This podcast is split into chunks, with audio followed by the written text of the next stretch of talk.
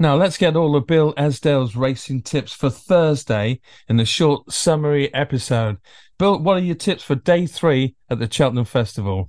Day three of the Cheltenham Festival. First race is all about Mighty Potter. He'll be the Irish banker of the day, if not the week. He'll be very short, around even money or 11 to 10 for Davy Russell and Gordon Elliott. He's looked brilliant in his races so far this campaign, but this is another step up the ladder. And I think he might be worth taking on with Appreciate It, um, who will relish the step up and trip for the Willie Mullins team. He's 9 to 2. I think in the straight, what looks like a match between the two, I think Appreciate It each way at 9 to 2 with William Hill just gets the call. That's in the 130, the Turners novices chase. Next up, it's the handicap hurdle. It's the Pertemps. This looks a wide open contest. Thanks for help will be a warm order for the pipe team after his wind operation. We looked revitalised last time. And Maxim for Russell and the Gordon Elliott team, we know what damage they can do. The handicappers had his say there. Walkie on air would prefer better ground, I think. So I'm going to take a chance on Good Time Jonny. Despite his poor Cheltenham record, I think he can go well for Tony Martin around 10 or 11 to 1. And then my other each way fancy in the race is Mill Green. He's placed in the race last year off the same mark. He's around 25 to 1. He can go well for the Henderson team once again. 250 races, the Ryanair. Again, we get a chance to see the superstar that is Shishkin, if he runs in all realistic stuff, if he runs to 10 pounds of his best form, he'll be too good for this lot.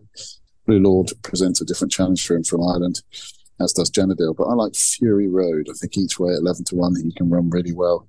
The ground doesn't get too bad. I think he can shake up. He's been in good form this season. I think he can shake up Shishkin and is a definite good each way play. The 330 race is the Stayers Hurdle, the big feature contest of day three.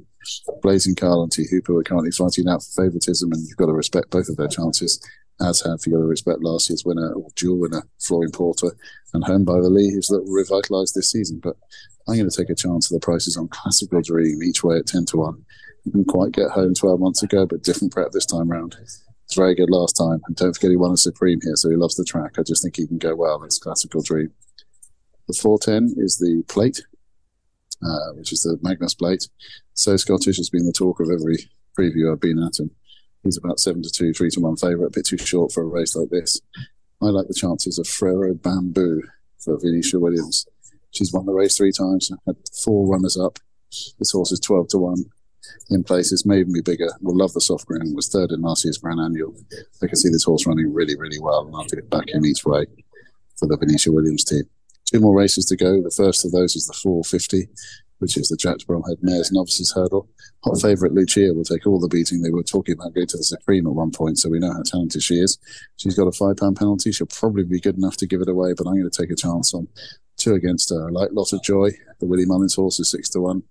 Flies the flag. Was very impressive drops and trip last time. And I also like Jamie Snowden's You Wear It Well.